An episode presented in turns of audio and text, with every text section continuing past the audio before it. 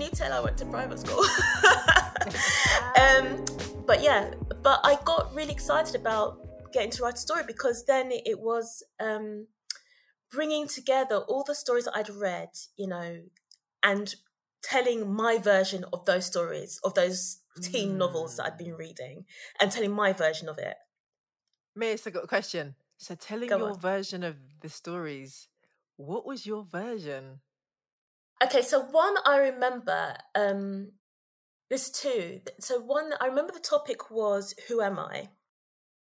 And I had read a story like it was one of those kind of teen books and I just vaguely remember that it was around um identity in the sense that there was a group of girls in this school and they were hating on the one girl because they thought she was different and it turns out that actually she was just like them and had the same issues and things so i wrote my version of that. And i think at that time race didn't really factor in that because most of the stories obviously while i was reading was had were centered white characters but it never really occurred to me that it could be different. That to me it was just normal.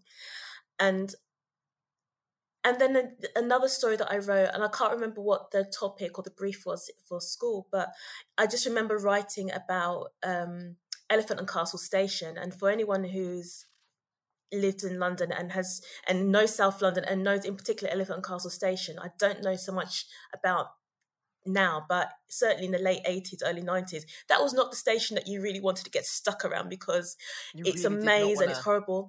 So I wrote a story about a young girl, and actually this was a black character um, who got lost in that station and ends up being attacked.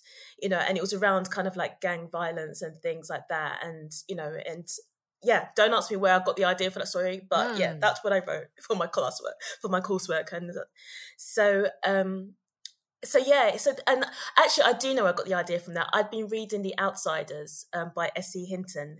wow. So okay. I wanted to tell my version of a gang story. Um, but I um want I want to jump in there because I think it's really powerful what you did, mm.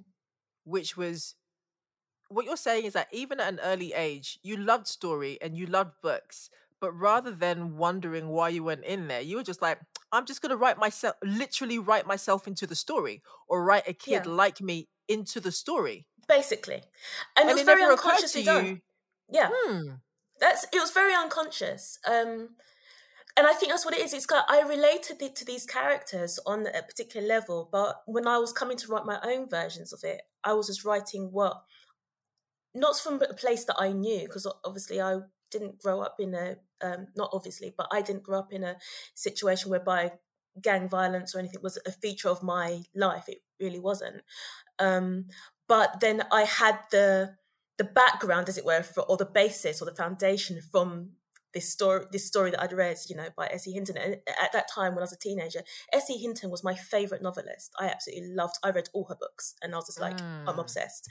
So I really wanted to tell those versions because it was like you had in there you had kids from, you know, low income background, which I could identify with. You know, they only had each other.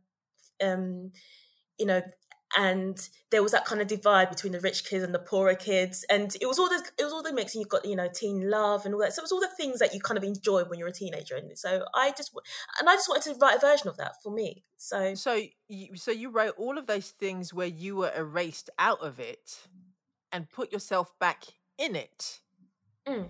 essentially. I was going to say as an, and as i said i didn't realize that that's what i was doing. When i look back i realized that's what i was doing and now when I'm writing, it's very conscious what I'm doing. But back then, it really wasn't. And given that